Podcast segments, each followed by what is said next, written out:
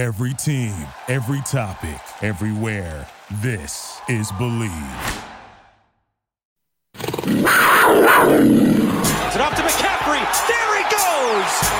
It's a C-Mac attack. McCaffrey, one man to. This is Desmond Johnson on the Bleav in Carolina Panthers podcast here on the Bleav Podcast Network, the number one podcast network for professionals. Do you believe? If you enjoy the show, please subscribe and rate the show on iTunes. We're available in your favorite directories iTunes, Spotify, Google Play, Stitcher, Luminary, and TuneIn. You can also find us at Bleav.com and at Bleav Podcast on Twitter. And welcome into a brand new edition of the Bleav in Carolina Panthers podcast. I am your host, Desmond Johnson, joined by Sports Illustrated Skylar Callahan. We're here with you every week. New episodes dropping on Tuesday on the Bleav Network.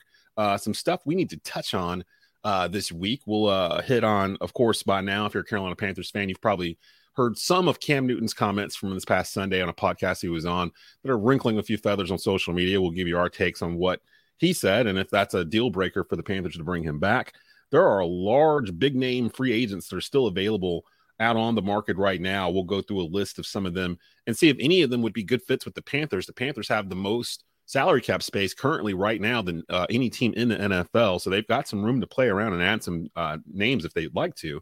Um, and then, of course, we'll check in with Skylar each week he uh, brings in a mock first round pick for the Panthers. Sometimes it changes, sometimes it doesn't. We'll check with him at the end of the show to see if his pick has changed from last week. It's been holding steady at Malik Willis for the past two weeks. So we'll see if that has changed at all. Um, before we get into that, and of course, the Charlotte Hornets, what better way to catch up on the Hornets and what they're doing in the NBA play in, then speak briefly with the Hornets beat writer for Sports Illustrated, Skylar Callahan. So we'll start off with that. The Hornets taking on the Atlanta Hawks uh, for the right to get up to the eight seed in the NBA playoffs. Before we get into any of that, though, let's talk about our sponsors over at BetOnline. Our partners at BetOnline continue to be the number one source for all your betting needs and sports info. Find all of the latest sports developments, including updated odds on the NBA playoffs, fights, and even next season's futures. And don't forget that Major League Baseball is back as well. Who are you picking to win the World Series? BetOnline is your continued source for all your sports wagering needs, including live betting and your favorite Vegas casino and poker games. It's super easy to get started. Just head over to the website today or use your mobile device to join and, and use our promo code BLEAV. That's B L E A V to receive your 50% welcome bonus on your first deposit. BetOnline, where the game starts as I bring in my co-host Skylar Callahan. Skylar, uh, real quick, uh, I know you are covering the Charlotte Hornets right now for Sports Illustrated. The Hornets made the play-in tournament for the NBA. Your thoughts on the play-in tournament? This is the second year now the Hornets are in it, uh, but the Hornets they they do seem to be improving. They've improved their win total by ten the past two seasons, from 23 to 33, and then this year from 33 to 43. Uh, talk a little bit about what you saw this year with the Hornets, their improvement or not and your thoughts of them getting out their their chances of getting out of the play-in tournament. Yeah, I mean, it was kind of an up and down type of year. And, you know, before the year started, I had them winning, I think, 38, 39 games, somewhere in that neighborhood. And they surpassed that. And that's including where they went through a, a miserable stretch where they lost a bunch of games in a row, um, even lost some games to some teams that they shouldn't throughout the year, like Detroit, uh, Houston, Orlando. So, I mean, they could have even been in a better position. I mean, if they take care of those games that they should have won, I mean, you're talking about 46 wins. They would have been the seven seed in this play-in tournament instead of the 10. But this is what you're going to get with a young team. You know, the, the ebbs and flows, uh, the ups and downs. I mean, it's just it's just going to happen. And I think for this team to really take a, a big step moving forward, they're going to have to add a go-to guy. And I'm not saying that LaMelo Ball or Miles Bridges – can't evolve into that, but they're not that type of player just yet. I think they need one more guy that can go and get them 30 or 40 on any given night, kind of like what Trae Young does in Atlanta, which is what they're going to have to face uh, tomorrow night when they play him in the play in. Um, you know, Steph Curry. I mean, these guys, they can get you a bucket at any moment. They don't have that guy right now. They don't have that one guy that they can lean on. And I think that's really the only missing piece. Everyone says, ah, they're missing the center, they're missing a rim protector. Yes but I think having that go to guy is the bigger problem uh, right now. Too. Maybe maybe Melo or Miles evolves into that next year, and they don't have to worry about that. Then the rim protector becomes the number one thing. Um, but for all the people that that bash James Borrego, because this is kind of like this thing around Charlotte where we we We like to see the the, the fans just love to get on the head coaches here. But James Borrego has done a tremendous job with this team. And everyone will say, well, look, you know, they finished 10th again. That's exactly where they were a year ago. You can't look at it like that because the East got significantly better, like significantly better. Yeah. There's never been a team to finish 10th in the conference with 43 wins. That's the most forever in the history of the NBA.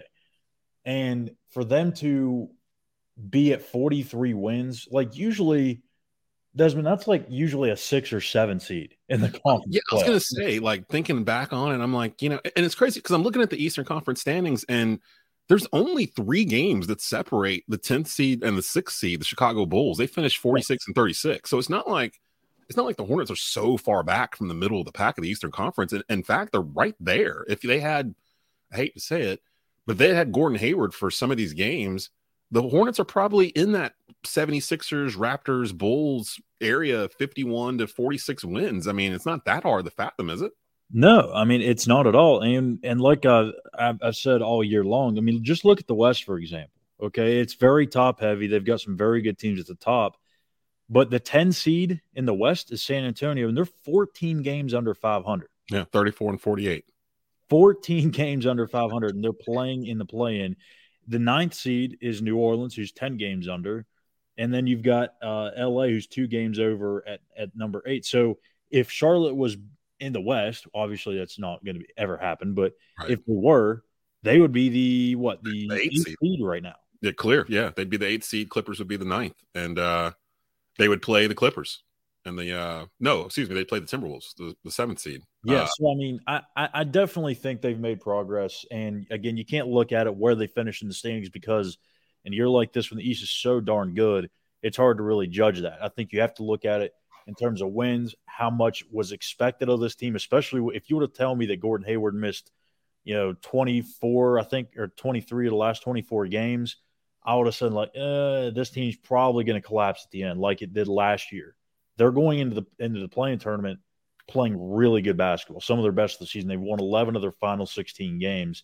A lot better feeling going into the playing this year than last year when I believe they lost their last five or six games. So I think they have a chance if they use that same blueprint that they had against Trae Young the last time they faced him, where they just harassed him as soon as he came across half court if they can get him a little bit frustrated, I think they can win this game. Trae Young has shown that throughout his career. If he gets flustered, he folds. Yeah, I would agree. So, well, Hornets tip off Wednesday uh, against the Atlanta Hawks in the 9 10 uh, play in game. The winner will play the winner of, or excuse me, the loser of uh, Brooklyn versus who, who are they playing again? Cleveland. Cleveland. So, uh, so that's how the play in tournament is set up. The nine and 10 seeds play each other. The seven and eight seeds play each other. Whoever wins the seventh and eighth seed game becomes the seventh seed. The, the loser of that game will play the winner of Hawks Hornets. The winner of that game becomes the eighth seed. So the Hornets have to win two road games to get into the tournament here. Uh, and more than likely, we'll probably have to see. Uh, I would imagine they're probably, well, I don't know. That's an interesting thing because everyone's real high on the Brooklyn Nets. I'm not. they haven't been cohesive all year. I get it. They got Kevin Durant and Kyrie Irving but they're also 44 and 38, and they're in the seventh seed. So I don't, I don't know. I don't know. We're going to see a really interesting matchup really early because the Nets are going to end up playing the Heat or the Celtics or the Bucks right off top, and uh, we'll see if all this hype was for real or not. Uh, NFL news of the week. Uh, basically, the main news that came out this week, of course, uh, the untimely passing of Pittsburgh quarterback Dwayne Haskins. Uh, his still getting some uh, info on what happened, but he was training in South Florida with some of his Pittsburgh teammates. Uh, he was actually going to vie for the starting position in Pittsburgh with Ben Roethlisberger's retirement. And according to reports, uh, he was trying to cross the interstate. Um, I read a I read a uh, thing on Twitter where a guy had called into 911 about seven minutes before the actual 911 call uh, that someone had hit Haskins. Apparently, he was hit by a dump truck uh, and the guy had called in and said that there was a guy on the highway that was kind of walking like not on the shoulder, but like in the lane, uh, like pretty much in the middle of the right hand lane. And there were cars. He said he noticed it because there were cars that were veering out of that lane into the left lane to go around whatever it was. And he got towards the person and realized it was a person walking up the highway, but they weren't on the shoulder. uh, and they had their arms like up or whatnot. And he said he didn't see a car anywhere. Uh, suggest that maybe he had car trouble or anything. He didn't know where the guy came from, but he said it just didn't feel right. So he called in the 911 and, and said there was a guy on the highway uh, walking that was kind of out in traffic. And then the call came in like six or seven minutes later that he had been hit. Uh, they're still gathering info on what was going on. There's no indication that, you know, Haskins, you know, went out there and did that on his own or anything like that. It just seems like it's a, a tragic accident. Uh, he was 24 years old, set records at Ohio State uh, in the one year he played there, got drafted first round off of that, threw 50 touchdowns uh, that season, led Ohio State to a great year. Uh, was drafted by the Redskins, picked up by the Steelers last year, uh, sat behind Roethlisberger and was going to make a, a push to be the starter uh, for the Steelers. And I think the Steelers were looking at seeing him advance uh, due to his age and his talent to really being a competitor at that position. So just a sad situation all the way around uh, regarding Dwayne Haskins and uh, his untimely death uh, earlier this week. That was some of the main news that came out of the NFL. It's still kind of light because the draft is coming up here in two weeks uh, after this uh, weekend's Easter holiday. The main thing that uh, I woke up to this morning, though, uh, Skylar, and we talked about this, whether or not we even wanted to touch it or not. And I think we kind of just begrudgingly decided, since we're the Panthers podcast, we probably need to address it in some form or fashion.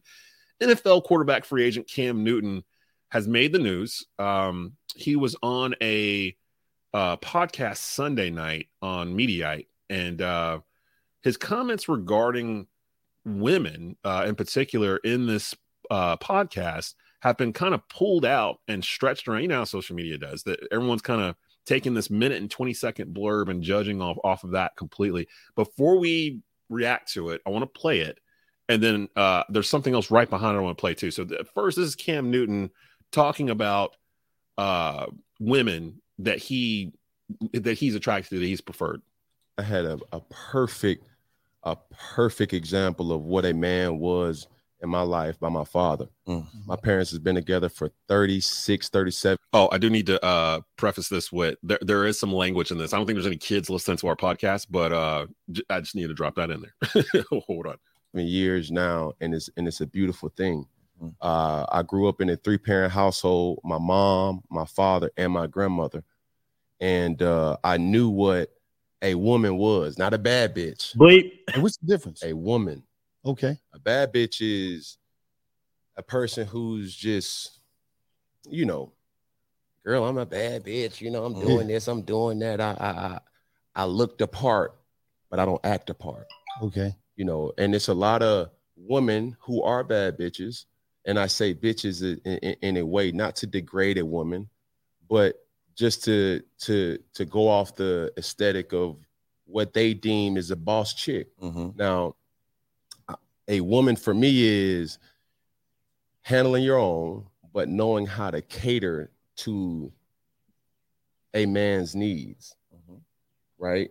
And I think a lot of times when you get that aesthetic of like I'm a boss bitch, like I'm a this, I'm a that, no, baby, like, but you can't cook. Okay. You don't know. You don't know when to be quiet. You don't mm. know how to allow a man to lead. Okay, so that's uh that's the that's the clip that's out there more than anything else, and that's the clip that Cam is getting a lot of flack for this morning, especially on Twitter. You know how Twitter gets down. Um, I haven't heard the entire podcast, but I always felt like whenever something like this happens to Cam Newton, it's something usually taken out of context. It's usually pulled out of a much longer uh quote from Cam, and I came across this in the same podcast where it seems like a lot of it people are complaining about how he's coming down on women or judging women per se, but he also does the same thing to this generation of men uh, that's not getting as much pull. And I felt like it was, uh, you know, our obligation to actually show that side as well. This is Cam talking about men in today's generation. Well, tell the men to start being men, bro. Absolutely. Like, that that sucker shit should not be rewarded. And what sucker shit? So you know when when when a person when a person carries himself social media wise and it's a fraud in real life okay mm-hmm.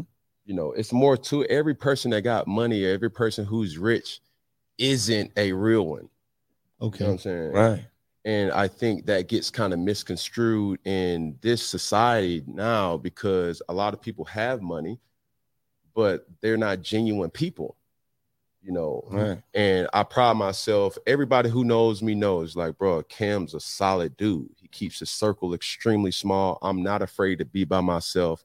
So tell them Okay, so let's try to unpack this as carefully as we can, as if it's uh, fine china. Um, we just moved. Let's start off with the first one. Um, I didn't. I didn't take that as him saying all women need to be able to know how to cook and clean and be quiet. Like I didn't take it that way. I kind of took it more that he was raised in a house of women, and he was raised in a manner where the women in his life knew how to do those things. So the women that he gravitates towards are those types of women. That's what I kind of took it as. What did you take it that way, or did you take it a different way? The first time I heard it, I, I didn't take it that way. I, I it seemed like he was kind of getting on the vast majority of women that again, like I understand where he's coming from. He he prefers one version over the other. But man, like you, you got to know what you're getting yourself into. Like, Yes, yes, that's that's can- the story here. It's not what he said. It's it's the fact that he's in this situation again. That to me, that's the story. like when you're Cam Newton, you have to understand that everything that comes out of your mouth is going to be magnified through a mega megaphone on Twitter, Facebook, Instagram, or just all forms of social media. Like it's going to get out there. And I just think his his his messaging or his wording that he used probably wasn't the best choice. Like hmm. I think he could have said it a different way without it coming across. Like if you're having to guess what like okay is he really meaning it this way or the other way? That's the problem. Like you have to clear messaging is the is the thing here with camp the only reason that i saw it the other way at first is because of what happened a couple of years ago and i think you know what i'm Yes. talking about Yes, uh, he was sitting in the press conference. I don't remember what game it was. And I can't remember who the female reporter was. I want to say it was maybe Alaina Getzenberg. no, it wasn't It Alaina. wasn't- It was it wasn't it was it was before Alaina. Um, oh gosh, I can't remember. She's she's now the beat writer for the Rams for the Athletic. Oh, uh, I know who you're talking about. I can't remember her name. Jourdan Jourdan Rodriguez. Jourdan Rodriguez. Uh, Rodriguez. actually had her on a couple times when she was the Panther beat writer. She actually was the beat writer for the Panthers for the Observer, and then when she left, Alaina take over took over that role, and now Alaina's gone now too. So, um, yeah, and that was what 2017, Yeah, it 2018. was like four or five years ago, something Mhm. like that. Yeah. And basically, she was asking a question. What was it about routes or something? Yeah, something about route. And then Cam said something. He chuckled and said it was funny that a female was asking him questions about routes or something to that effect. Yeah. Uh, so like that that kind of I think that comment, even though it was five years ago or whatever it was, that's that kind of made people be like, Really? Come on, Cam. Like you can't stand stuff like this. And then for him to come out and say this, like I think people just kind of put the two together and be like, okay, this is who Cam is. I don't think Cam is a bad person. I just think he has a he, he doesn't come across the way he's intending to. yeah, he has a problem with expressing what he the thoughts in his head. He has a problem with expressing it in a manner that's palatable to the entire listenership. Um, Yeah. that to me, that's kind of where he is right now. And I don't know if he'll ever, if he'll ever, you know, change that. Uh, so that's why I didn't come up when I finally heard it all. I wasn't too surprised at what he said. I wasn't too surprised with what he said, but uh, he it fell in the same vein of the stuff he said before, and none of it was so outlandish that he should just be like, you know, banned from the league, blackballed, or whatever. But it's all I can't see where it would raise eyebrows. Um, I guess the question is: Is this enough for any NFL team to pause whatever conversations they may be having with Cam Newton free agent wise? You know, I, I, I don't want to really get into this, but I, I will kind of dive a little into it just because it is the reality of the league. I mean, let's be honest. If this was, say, Aaron, well, I mean, we could use Aaron Rodgers as an example, right? I mean, he he faked the whole vaccine thing, Yeah. and he did the, all that stuff, and no one really. I mean, it was kind of like a, a a thing for like a week or two, and then it kind of went away but that's because he's Aaron Rodgers. I don't want to get into the reasons why. I mean, you probably understand why, but Cam Newton is not Aaron Rodgers, and not the sense of that he's on him as in the talent level. They're two different people from two different backgrounds, if you know what I'm saying. Mhm. folks from Cam Newton's background, they don't get the same pass in the NFL Yeah. as a guy like Aaron Rodgers would. And I think that's very messed up. It's not right. Um, but I, I think that it could hurt him. I mean, let's be honest. Like, despite your take on Colin Kaepernick, like I don't want to get into that either. But despite your take on Colin Kaepernick, would it be the same if another quarterback, not of his background, did the same thing? Like, I think there the the the judgment in terms of quarterbacks in the league has always kind of been catered to one side more than the other and it's very it's been kind of obvious i mean you look at even some of the contracts i mean outside of you know patrick mahomes before he got that monster deal i mean black quarterbacks have not been getting paid or have been given the opportunities that white quarterbacks have Yeah. but It's, it's better now than it was when Cam came into the league in 2011. oh, in fact, you could probably, yeah. in fact, you almost say Cam's the prototype. Uh, I, once Cam came in and broke through, because you know it's funny, I'm seeing the same type of criticisms uh, for Malik Willis as I was seeing with Cam Newton uh, in terms of other than the he hasn't played top competition because clearly you couldn't say that about Cam Newton, but uh, the other things is he a leader? Uh, is he accurate? Can he can he read defenses at this level? Can, can he do like that. anything than run? And that, Yeah. and, and that's the biggest problem. Like whenever Lamar Jackson came out, they wanted to make him a running back, Right. dude. like, Yeah. to this day, I still regret the fact the Carolina Panthers could have drafted, uh, could have drafted him at the end of the first round. Actually, they had a couple picks ahead of that. They drafted uh, DJ Moore instead, and Baltimore ended up drafting Lamar. But it would have been the perfect succession plan if the Panthers had saw it. Cam was already having injuries. You draft Lamar Jackson, have him sit behind Cam that 2018 season. Uh, clearly, we saw what was going to happen after that. Lamar takes over 2019.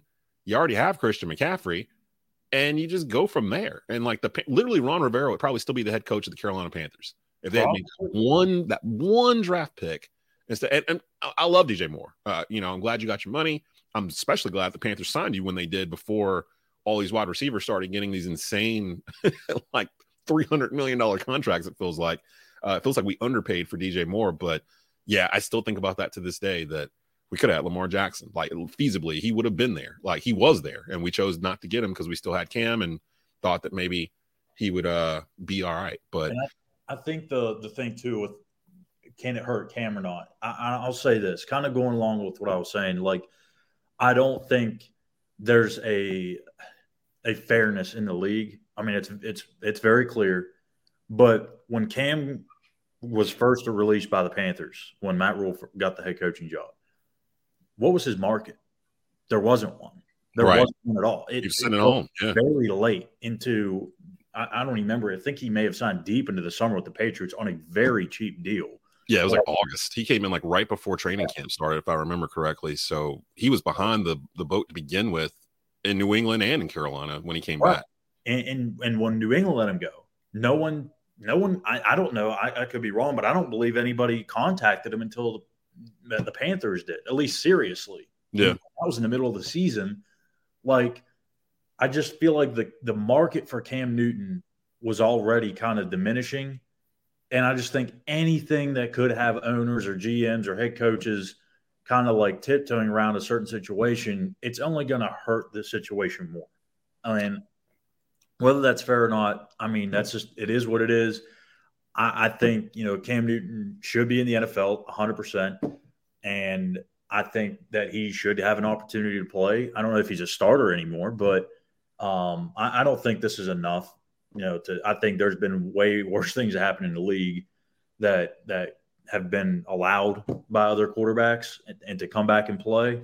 So I mean, I think he's he, he should be fine. I mean, just echoing off of what you just said there at the end, let's not forget that just two, three weeks ago, the Carolina Panthers were trying to lure Deshaun Watson to Charlotte and give him uh, an obscene amount of money uh, for something that's still ongoing. for his cases are still ongoing. Over 20 plus women accusing him of uh, sexual misconduct, and the Panthers were still trying to bring him in uh, and just got outbid by the Cleveland Browns. So and I'll, and I'll say this too, and I, and I hate to keep bringing up Colin Kaepernick because I know it's a bringing up Colin Kaepernick can really divide a lot of things in, between fan bases and people. But if you are a person that believed Deshaun Watson should have been pursued by the Panthers or your favorite team, if you're listening from another fan base, and you wanted him on your team, then what's the why would you want him, but you don't want Colin Kaepernick? Like I, I to me, like yes, th- they came out and said that he's reportedly not going to get charged, but that doesn't mean he's innocent. Like that could be very. I mean, we don't know. I don't know if we will ever know if Deshaun Watson was innocent. But my point is, when you have those type of allegations on you, that's serious stuff. Like what Colin Kaepernick was doing, it may have ended up dividing a lot of people in the country, but I don't think it was that was his intention. I don't know, but it's not like he had serious allegations of sexual misconduct. I mean, it's right. That's two a different.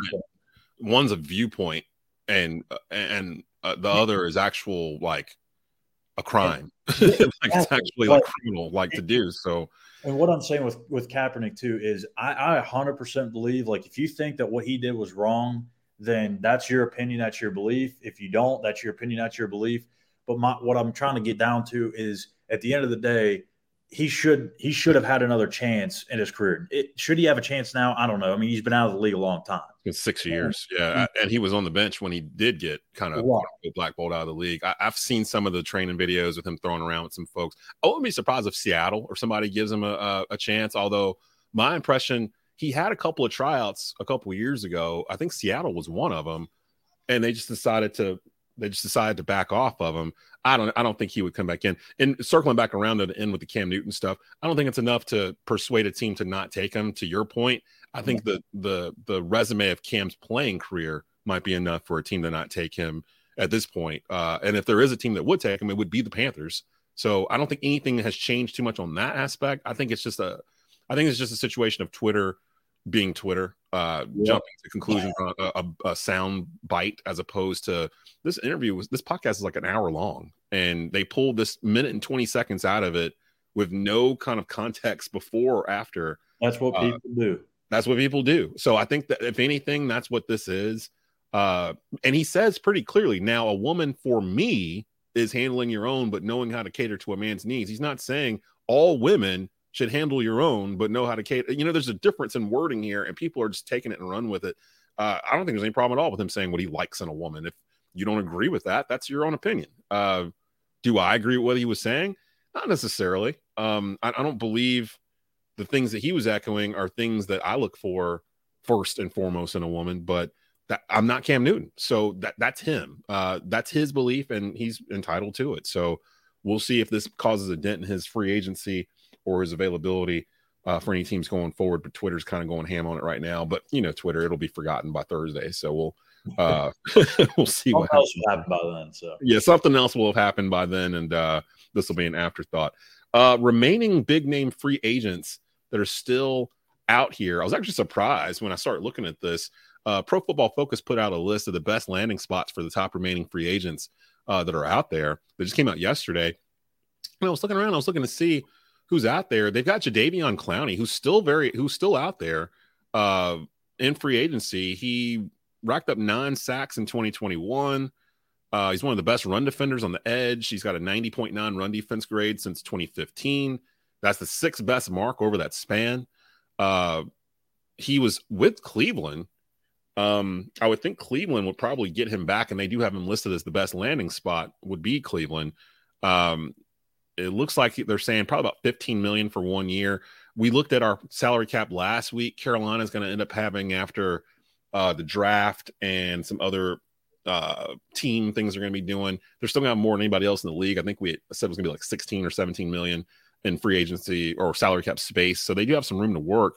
Stephon Gilmore pops up here at number two. They don't even have him listed as uh, best landing spot, Carolina, or other potential fits. They've got him projected at around one year, 12 million, 8.75 million total guaranteed. That sounds like the Panthers can grab him. Um, I think it's more along the lines of they're looking at what Carolina's done in the secondary and they're trying to figure out would Carolina even spend the money there when they've got a full room of cornerbacks and safeties right now. Yeah, I think when you look at it, I mean, Jaycee Horn, CJ Henderson, like I, I could go on and on. They have a lot of options in that cornerback room, and I think they have three that could, that are definitely starters. Like Donte Jackson, Horn, and Henderson are definitely capable of starting. The one thing you want to have in that cornerback and safety group is you want to have depth, and the reason be, being is because of what happened last year when Donte Jackson went down, Jaycee Horn went down. Like these guys loaded up in that cornerback room, and it ended up allowing them to still have the best pass defense in the NFL because they were so deep at that position. So is Stephon Gilmore completely out of the running for Carolina? I wouldn't say that, but I don't think it's like they're waiting for him to make a decision.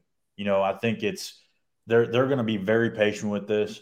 I honestly, Desmond, I, I wouldn't be surprised if we don't see Stephon Gilmore sign somewhere until it's after the draft because mm-hmm. we may see teams or he may want to see where teams are thinking like if if there's a couple of teams he's interested in but they they say you know what? I will i think we're going to take a corner in the draft like I, I think he wants to see the entire situation. And there's nothing wrong with that. There's no there's nothing wrong with waiting. There's like you said Tyrann Mathieu, he could be in the same situation um, to where he, he may sign after the draft. Um, I think you're going to see a lot of guys do that. So, I for for the Panthers, I don't think they're going to be throwing a lot of money at Stephon Gilmore. If he wants to come back on a cheaper deal, sure, but probably not realistic. So I think they, they want to spend their money wisely. And when you have already got so much invested into that one position, I think you got to start worrying about maybe, you know, maybe another linebacker, maybe another offensive lineman.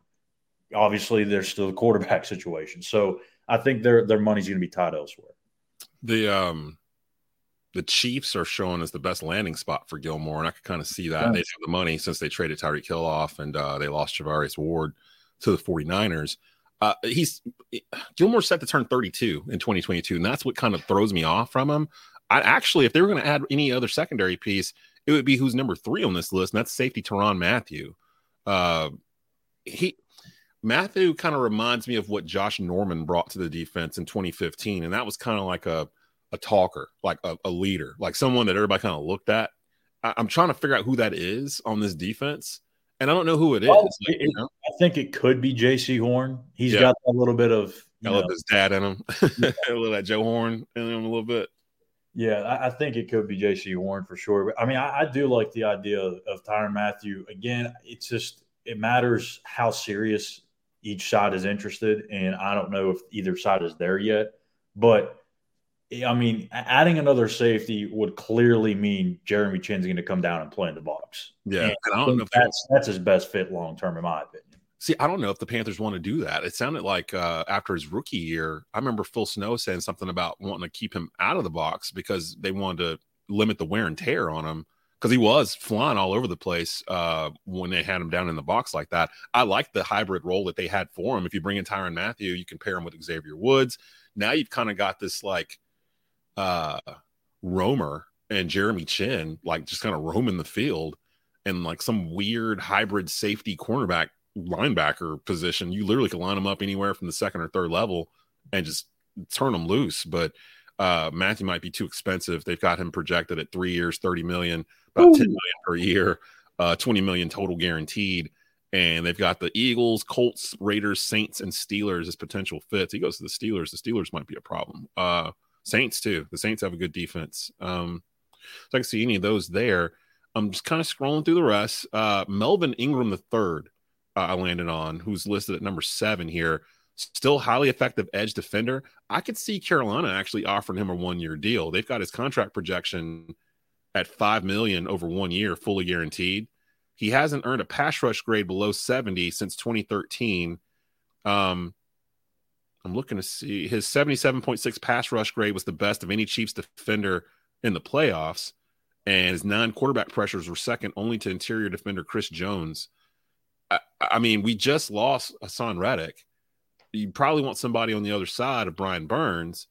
Am I crazy thinking Melvin Ingram the third might get get the tires kicked on him after the draft? No, I don't think that's crazy at all. And and the reason I say that is because I mean, when you look at opposite of Brian Burns, I mean, you got Yetur Gross Matos, potentially Marquis Haynes coming off the edge, maybe Frankie Luvu in that stand up role.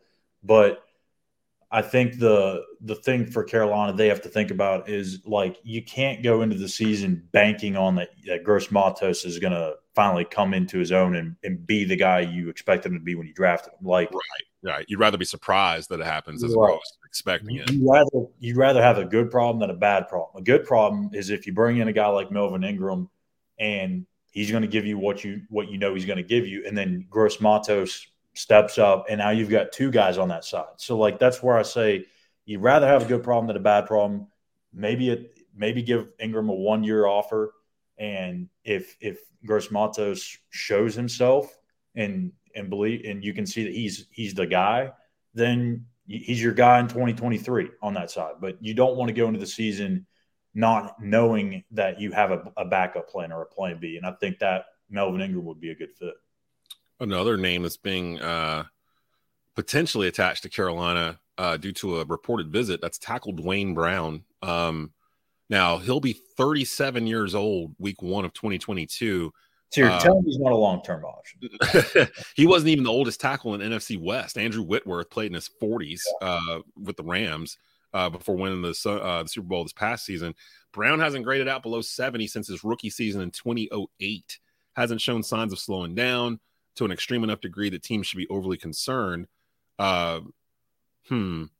Says uh, he's revited, he's reportedly visited the Panthers, uh, the Chicago Bears. They said the best landing spot for him would be the Colts. Updra- updated contract projection: two years, sixteen million, about eight mil per year, eleven million total guaranteed. Should they knock the kick the tires on Duane Brown? Does the age scare them off, or uh, does or does this is this another situation where when the draft is over, he becomes maybe a higher priority because they didn't get you know Charles Cross or uh, Evan Neal or somebody like that. Bingo. I think you hit the nail right on the head there. And I think the age probably doesn't scare them because if if it was that big of a an issue, I don't think they would have had the the, conversations that they've already had. But I think they're going to look in, and wait to see what happens with the draft. And I, I wouldn't expect them to make any more free agent signings. To be honest with you, like any big time names, they may add a couple of you know bottom end of the, the roster guys here and there, but I, I wouldn't expect any key contributors or starters to be added to this roster before the draft because they they kind of have a good idea of what the roster is right now. They know what guys they like in the draft. They want to see what they can get out of the draft, and then they can kind of make their roster after that. So if they say they go quarterback at six, well, then that means you can bring the left tackle back into play. It matters how much they view Brady Christensen at left tackle. Like if if they think he's a the, the guy at left tackle, then you keep him there. You don't have to go after Duane Brown. If not, you can kick him inside, bring in Duane Brown, and you also got your quarterback at number six. Hmm. So there, there's a ton of options that they can do. I mean, and again, it, you know, maybe the quarterback that they like isn't there, or maybe they decide, you know what, we're, we're going to play it safe here and go with the left tackle. Now you've got, let's say, Evan Neal or Ikem Ekwonu or Charles Cross at left tackle. You've got Christensen at left guard and so on and so forth. So it's not like the Panthers are short on options here. They, Yeah. they definitely got their choices. And I think that's why I, I firmly believe they will be picking at number six. I do not see a scenario where they trade back because they drafted 11 guys last year. That's a big haul. And when they have that many uh, interesting or very good players that are still going to be on the board at number six, regardless of who goes in front of them, it's going to be hard to pass that up. Yeah, actually, uh, that all makes sense, and I like the the option you gave there of uh, drafting quarterback at six, bringing Duane Brown in, and moving Christensen over to left guard because even uh, yeah, Duane Brown's thirty seven years old, but let's say he gets hurt or something, you already know Christensen can kick out to left tackle now, so now you have the flexibility of putting him at guard. Brown at left tackle. If something happens to Brown, you push Christian back out to left tackle, and then you just have to figure out what to do with left guard. You can get that depth in the draft or or in free agency or wherever, just uh, as a backup left guard, or it might already be on the roster. Uh, I'm not sure who's the kid they drafted out of Alabama last year late. Uh, the offensive Brown. Yeah, what position does he play? He was right guard mainly, but had been doing some left guard work too. So so you got a guy that's got a little bit of reps there. Uh, if you if you have him uh, available to go to left guard just in case something happens, and then you can use that six pick. I, I agree. I don't think they're going to trade that six pick at this point. Um, I think they don't need to uh, off of the haul they just did last year and the year prior, like you said. Um, I mean, they've drafted 18 players in the past two years. Like, I don't think uh, that they need additional picks. I think that they know specifically what they need to fix. Is it Willis or Pickett? I am uncomfortable drafting Pickett at six for some reason. I don't know why. Matt Uh, Corral's popping up now too. See, That's there's fair. always a guy. There's always a guy that comes still uh, storming up the charts at the very end. I don't know enough about Matt Corral to make an opinion on him, to be honest. Um, I, I, I was in favor of Willis. I still kind of am. If they're going to go quarterback at six, I'd prefer it to be him. Um, but we don't know. We we don't know. So next week uh, will be uh, the week right before the draft starts on uh, I think Thursday of next week. So we'll have some uh, draft gurus on to kind of help us figure this out because we've been kind of going back and forth between uh, a quarterback or a left tackle. Is it going to be Pickett? Is it going to be Willis? Is it going to be Brown? Who's there? And now it looks like there's going to be multiple players sitting there when we get to six at this point. So, uh, like you said, Skylar, they're going to have some options when they decide to finally do this. Real quick, uh, as we do each week before we get out of here, Skylar does a mock first round pick for Sports Illustrated each week. Uh, some weeks the pick changes, some weeks the, the pick does not. This week, who is Skylar's mock first round pick for the Carolina Panthers at pick number six of the 2022 NFL draft? Yep, I'm still boring. It's it's Willis. Um, it, it, it, and I, I don't know what's going to happen this week. This week I'm going to do my second version of the full first round, so it's not going to be the the Panthers seven round mock draft. It'll be the first uh, the full first round, so that might change it. Um, I don't know. I'm hearing a lot about the quarterbacks, and it's just that's just what I've been hearing. It's not what I believe they should do. That's for sure. I, I think if was if this was me, if I was Scott Fitterer, it would be a left tackle without a doubt. But that being said, that's not what mock drafts are for. They're they're to project what I think the team will do. I hear a lot about quarterbacks. Seems like Malik Pillis, Malik Pillis, Malik Willis, and Kenny Pickett are their top two. But Matt Corral, like I said, has kind of been surging up, and, and that's kind of been a a, a big. Uh, there's there's a lot of smoke around that right now, so we got to see if there's anything to that. But who knows? I think it's going to be one of those three quarterbacks this week when I release my mock draft. I might hear something differently, and it might change. So keep an eye out it an eye out for it. It should be out probably around noon or one o'clock on Sunday afternoon. I feel like Matt Corral's going to end up being a Saint. I don't know why. I, I just in my mind, I'm like, well, they have the 16th and the 19th picks now. They traded it with Philly. I keep He- seeing people saying that, oh, they're trying to move up to number five to get ahead of Carolina to get a quarterback. That's not enough. 16 and 19 ain't enough to get up 11 spots to number five. They're going to have to throw a third first round pick in there. And I don't think any of these quarterbacks are worth three first round picks to move up to, And you know what I mean? Yeah. And like we said, I don't know if it was last week or two weeks ago, but this could be a situation where the Saints aren't moving or getting these picks to move up for a quarterback. It could be to move up to get, you know, a defensive piece, or it could be to get uh, an edge rusher. You know, Cameron Jordan's getting a little older, so like, who knows what they're really doing? Or maybe they just stay put. You know, stay put, take the two first middle first round picks. But I, I don't think I, I would be very shocked if any of the top three quarterbacks, being Willis, Pickett, or Corral, don't end up on an NFC South team because three of the four teams need a future quarterback. Yeah, and and probably wouldn't hurt Tampa to to start looking at someone to take Yeah, over for Tom Brady. true. when He's done. He is you know, a billion years old. So And what, what else do they need? plan. You know, like like they've got everything on their roster that they could possibly want. So it's not like they have a, a, a set need. I, that that's a very good possibility too. They could maybe look at like a Sam Howell or Desmond Ridder at, at the back end of the first. I don't even know if they have a first round pick, but I'm not sure. Actually, I'm I am not sure. Um, so next week is the draft. Uh, all the stuff, all the talking we've been doing. It'll, it'll come down to it. We'll kind of look at all the different scenarios that the Panthers can take in the first round, uh, and we'll bring on someone that's uh, draft centric that can kind of help us navigate this.